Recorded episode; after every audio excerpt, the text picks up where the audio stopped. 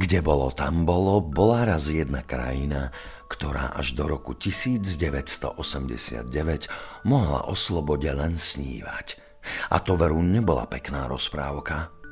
Vašim deťom ju však rozpovedať treba. Špeciálnu rozprávku o tom, že nežná revolúcia nie je v skutočnosti rozprávka a o tom, že sloboda nie je samozrejmosť, vám prináša O2 v spolupráci s Danielom Havierom. Daniel Havier Rozprávka o slobode Halo, počuje ma niekto? Počúva ma niekto? Som rozprávkár a chcem vám porozprávať rozprávku. Zvláštnu rozprávku bude skutočná a nevymyslená, ako už rozprávky bývajú. Toľko je okolo nás navymýšľaného, naklamaného, nakamuflovaného, že obyčajný rozprávkár so svojimi výmyslami nemá šancu. Ale ako hovorím, v mojom príbehu nebude nič vymyslené.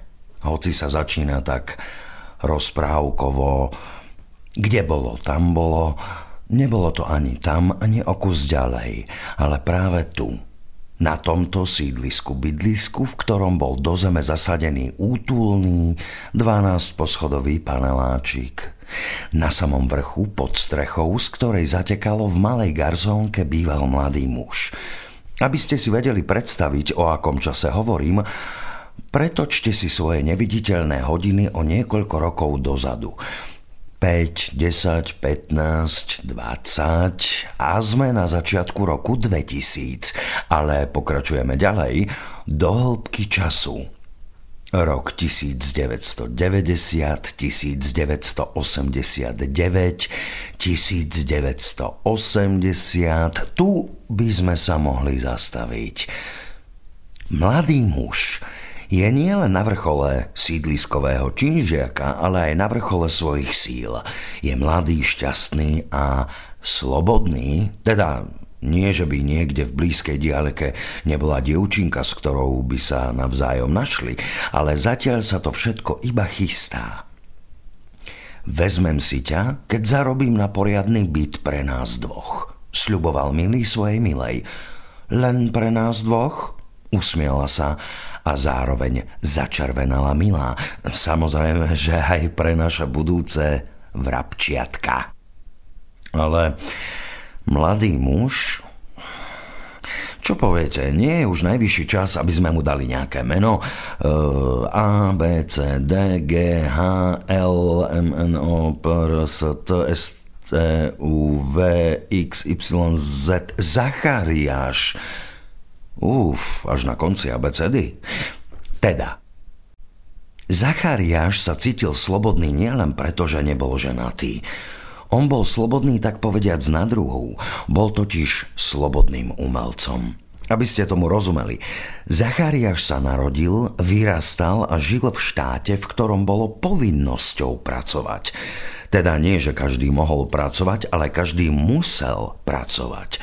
Poviete si, to napokon nie je až také nerozumné. Kto chce mať podiel na spoločnom vlastníctve, mal by sa oň pričiniť. Bol v tom však mierny nesúlad. Niektorí hlupáci bez vzdelania mali najvyššie posty a niektorí múdri ľudia pracovali v kanáloch s krompáčmi a lopatami.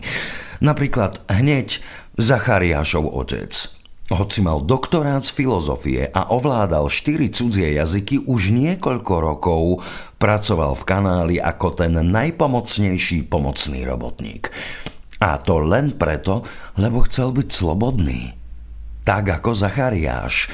Alebo to Zachariáš chcel byť slobodný podľa vzoru svojho otca? Keď opúšťal základnú školu, chcel prejaviť voči otcovi solidaritu a tiež sa chcel stať pomocným robotníkom v gumených čižmách a prešívanom stavbárskom kabáte. Potom si však uvedomil, že otca najlepšie podporí tak, keď z neho vyrastie čestný, poctivý a úspešný človek. Všimol si, ako sa jeho otec hrdo cíti, keď mu ukazoval svoje prvé publikované dielka – boli to síce iba rozprávky, nejaké svetoborné romány, ale pre Zachariáša boli mimoriadne významné. Všetky najdôležitejšie, najkrajšie a najmocnejšie príbehy sveta sú rozprávkami, vravel si sám sebe. Epos o Gilgamešovi, Homérove báje, Shakespeareove divadelné hry, rozprávky Tisíce jednej noci, Goetheho Faust, Balzakova Šagrénova koža, Alica v krajine zázrakov, Malý princ, Tiež by som sa aspoň trochu priblížil k týmto drahokamom, ale o čom som to hovoril, kým som sám seba vyrušil? Aha, Zachariáš bol slobodným umelcom, rozprávkárom. Nebolo to jednoduché. Nemusel síce chodiť do nejakého zamestnania, do úradu, školy či redakcie, ale aj tak musel mať v občianskom preukaze potvrdenie, že je umelec v slobodnom povolaní. Aby ste vedeli, Občiansky preukaz v tých dobách bol taká malá knižočka, v ktorej boli stránky s rôznymi záznamami.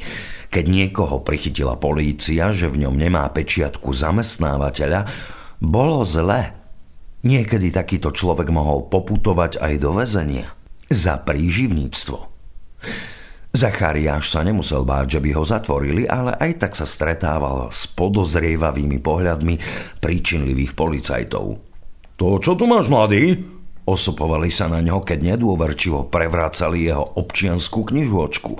Že slobodné povaľovanie? Tak ty sa len tak povaľuješ? Ja píšem, nesmelo sa bránil rozprávkár. A čo píšeš? Anonymy? Alebo sťažnosti?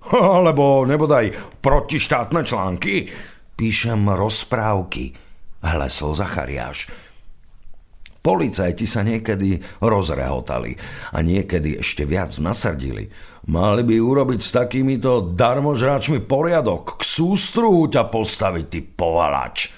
Tam by sa ti odnechcel vymýšľať si rozprávky a oblbovať táraninami naše deti. Nuž, takáto bola existencia slobodného umelca Zachariáša.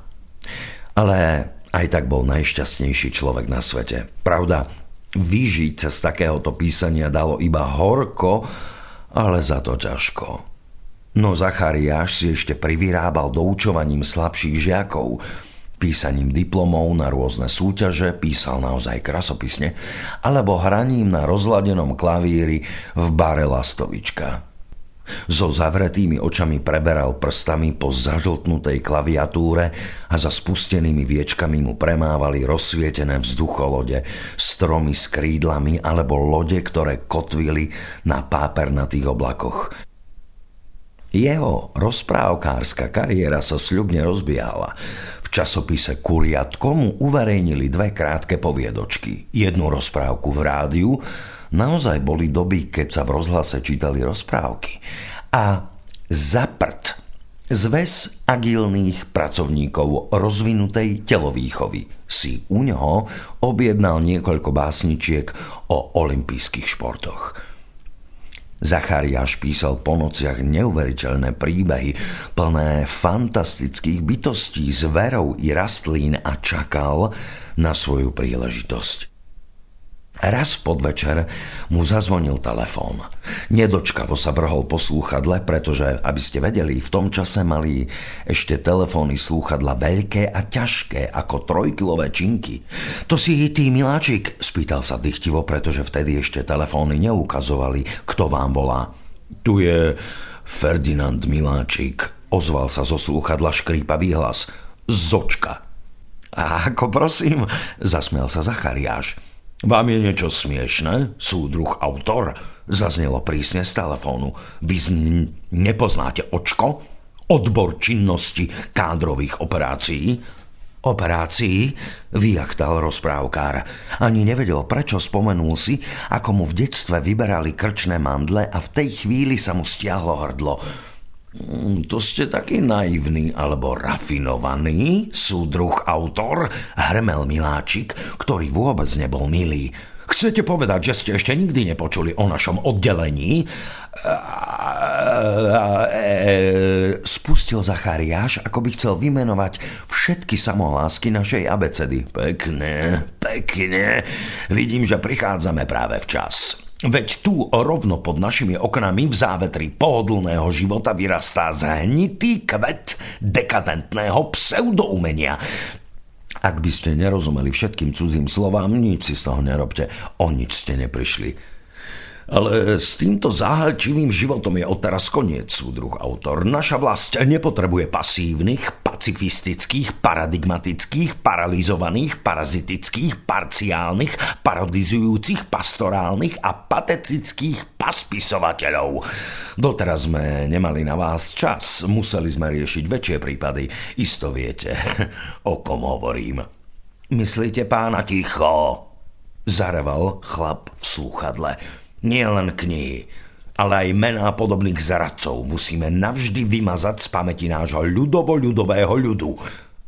Mhm, povedal ticho rozprávkár. Správne. Je to mhm, mhm, miz. Vidím, že sa začínate uvedomovať, ale ani tak vás už nenecháme na verím Boha. E, čo to táram, chcem povedať, na neverím v Boha. Odteraz vás začne naše oddelenie uvedomovať a formovať a školiť a uvedomovať. To už raz bolo, zasmiel sa Zachariáš. Desaťkrát, stokrát, tisíckrát uvedomovať. Reval Milúčky, ku ktorému sa jeho priezvisko hodilo ako pestiarská rukavice k smokingu. Ale ja, ozval sa po chvíli mladý muž, píšem najmä rozprávky pre deti, Neviem, ako by som mal byť v tomto žánri ešte viac uvedomelý. Píšem tak, aby sa deti pritom smiali, chvíľu báli a potom nabrali odvahu, aby sa naučili snívať s otvorenými očami a vidieť, aj keď je tma. Čo tým chcete povedať, súdruh autor? O akej tme hovoríte? A zdá len nechcete do vašich písačiek vpašovať dojem, že u nás žijú ľudia v temnote. Nie, nie, nie, nie. Na štyrikrát zavolal Zachariáš. Nepíšem o nejakej temnote, píšem o kráse, smiechu, farbách, pestrosti. Akú pestrosť máte na mysli súdruh rozprávkár? A zda nechcete, aby si každý robil, čo chcel, aby sa každý prejav mohol prejaviť a každý názor vysloviť. Takú pestrosť naša vlast nebude trpieť. Chcem, aby sa deti stretávali s peknými vecami, pokojom, láskou. Tí, ktorí sú proti nášmu zriadeniu, sa nedočkajú od nás pokoja a lásky. Súdruh, mladý človek, vidím, že ste poriadne napáchli tou deštruktívnou prašivinou. Fíha, to bola teda metafora. Zachariáš písal o obroch a drakoch a hovoriacich vranách, ale k takémuto vyjadrovaniu ešte nedospel. No, nič, povedal trochu unavene súdruh, súdruh. Nemám viac času sa s vami zdržovať. Dostanete stranickú úlohu, napíšete rozprávku, ale vzorovú, socialistickú. Zachariášovi oťaželo v dlani slúchadlo a iba šepol Prosím? Potom sa mu rozjasnili oči a rozozvučal hlas a zvolal. Áno, napíšem. Už dávno som sa na ňu chystal. Bude to rozprávka o slobode. O slobode? Preglgol na prázdno Ferdinand Miláčik. A prečo? Prečo, prečo? Vysvetľoval rozprávkar. Sloboda je predsa to najdrahšie, čo človek má. Vlastne áno, správne súhlasil súdruh Zočka. Sloboda, ktorá k nám prišla na tankoch našich osloboditeľov a potom druhýkrát, keď nás oslobodili od... od nás samých. Zachariáš mu skočil do reči. Mal som na mysli slobodu všeobecne, ako všeľudskú hodnotu a potrebu. Všeobecná sloboda neexistuje, súdruh autora. Naším nepriateľom predsa nemôžeme dopriať slobodu. A vôbec je to ťažká téma pre mladého spisovateľa. Ešte ste na ňu nedorástli. Práve naopak, myslím si, že práve mladý človek najcitlivejšie vníma, keď stráca slobodu. On najlepšie trdvie, keď to musím povedať takto principiálne, stranícky Vašu rozprávku by si mohli nezorientovaní občania vysvetliť nesprávne. Čo tým chcel autor povedať? Prečo píše práve o slobode, keď by mal písať o veveričkách, autíčkach, hračkách? Nechcel tým azda povedať, že u nás nie je sloboda? Ha? Nie, nie, rozprávkár, túto tému vám rozhodne zakazujeme. Pozrime, že provokatéra. Slobody sa mu zachcelo. Čo mám teda robiť? Bezradne riekol Zachariáš. Predbežne nerobte nič. Čo skoro vám povieme, čo máte robiť. My totiž najlepšie vieme, kto čo má robiť. Ale teraz už musím končiť, ako vedúci očka mám na starosti aj ďalších neuvedomelých súdruhov autorov. Čes práci, pešiaci, ešte si na vás dozrieme, ešte si vás odpočujeme. A položil. Aj Zachariáš si položil unavenú hlavu na stôl. A pretože to bol písací stôl, na ktorom písal svoje príbehy, do spiacej hlavy mu vstúpili všetky písmenká, hlásky, slová, vety, ktoré sa vznášali v neviditeľných obláčikoch vo vzduší. Vytvárali čudesnú architektúru, ktorá bola jemná ako vlasy lúčných víl a pevná ako laná na lodiach morských pirátov. A Zachariáš sa ocitol v nádhernej krajine, ktorá voňala čerstvým vzduchom po daždi a zvonila vtáčími hlasmi. Obyvatelia tejto neznámej zeme sa rozprávali iba pohľadmi a úsmevmi a predsa každý rozumel tomu druhému. Nikto tam nebol smutný, nešťastný či naštvaný, nikto sa na nikoho neosopoval a nikto nechcel toho druhého ošmeknúť či dobehnúť. Zachariáš si s údivom uvedomil, že na tomto zázračnom kúsku sveta nikto na nikoho nedáva pozor, nikto nikoho nestráži a nikto nikoho neutláča. Každý si tam robil, čo chcel, čo uznal za vhodné a čím najviac pomáhal ostatným. Takto vyzerá sloboda, pomyslel si Zachariáš a niekoľko bytostí v jeho blízkosti sa na ňo svietivo usmialo. Vyzeralo to tak, že počuli jeho myšlienky, hoci ich nevyslovil nahlas. Len čo si to uvedomil niekoľko tvorov v jeho blízkosti, mu súhlasne prikývlo hlavou. Čože? Zarazil sa náš rozprávkár. Vy si tu navzájom čítate myšlienky? A prečo nie? Odpovedal mu zvláštny tvor, ktorý vyzeral tak trochu ako mladistvý starček a z časti sa podobal na chodiaci strom. U nás nikto nemá pred nikým tajomstvá. Všetci sme rovnako otvorení a rovnako slobodní. Uh-huh.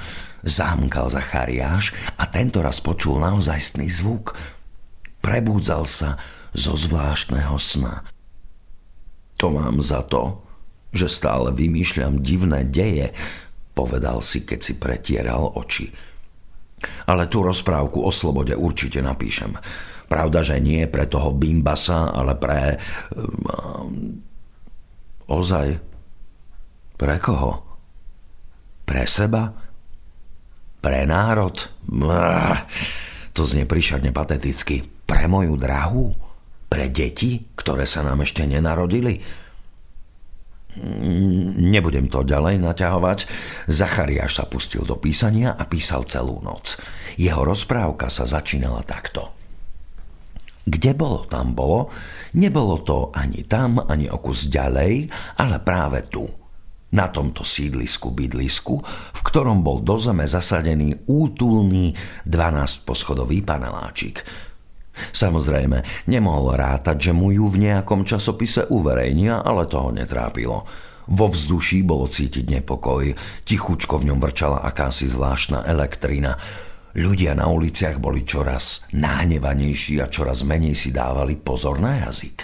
Keď sa kto si usmiel, tak iba štipľavým úškrnom pri počutí nejakého zakázaného vtipu. Zachariáš sa nezaujímal o politiku. Nevedel nič o makroekonomických ukazovateľoch, ani o hrubom domácom produkte. On mal inú citlivosť neodvratne cítil, že sa niečo deje s myšlienkami, túžbami a príbehmi ľudí. Boli to mnohofarebné príbehy, niektoré dlhé, iné krátke, niektoré smutné, iné roztopašné, ale vo všetkých sa ozývala túžba po slobode. Až sa jedného dňa ocitol Zachariáš na námestí. To viete, zobral tam aj svoju milú a s rozšírenými očami sa pozerali na ten pestrý zástup okolo nich. Ľudia vyšli do ulic, ako by si chceli niečo vziať naspäť. Niečo, čo im niekto pred nejakým časom ukradol. Nemali nič viac, iba kľúče vo svojich dlaniach. A tými kľúčmi si odomkli slobodu. Prešlo niekoľko hodín a niekoľko dní. Zachariáš sedel doma a dopisoval svoju rozprávku. V tom zazvonil telefón. Miláčik zdvihol slúchadlo. Ako viete, mladý muž, že som to ja, Ferdinand, teda Freddy Miláčik. Vidím, že sa máte super.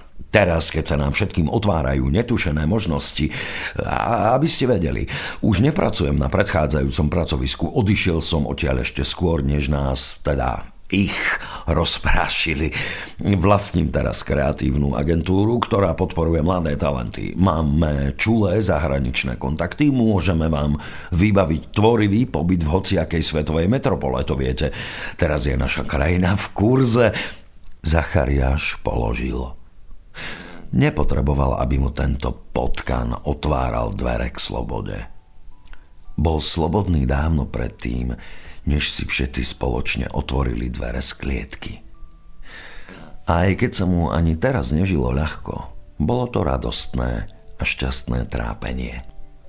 Áno, Sloboda teraz rozviazala ruky všetkým darebákom, grázlom a zločincom, ale už sa nikto nemohol na nič a na nikoho vyhovárať. Nie. Zachariáš sa nezmenil, ani nezbláznil. Nevystúpil zo seba, ostal verný tomu, čo ho naučili rozprávky. Dobro možno nie vždy zvíťazí, ale nikdy nebude porazená.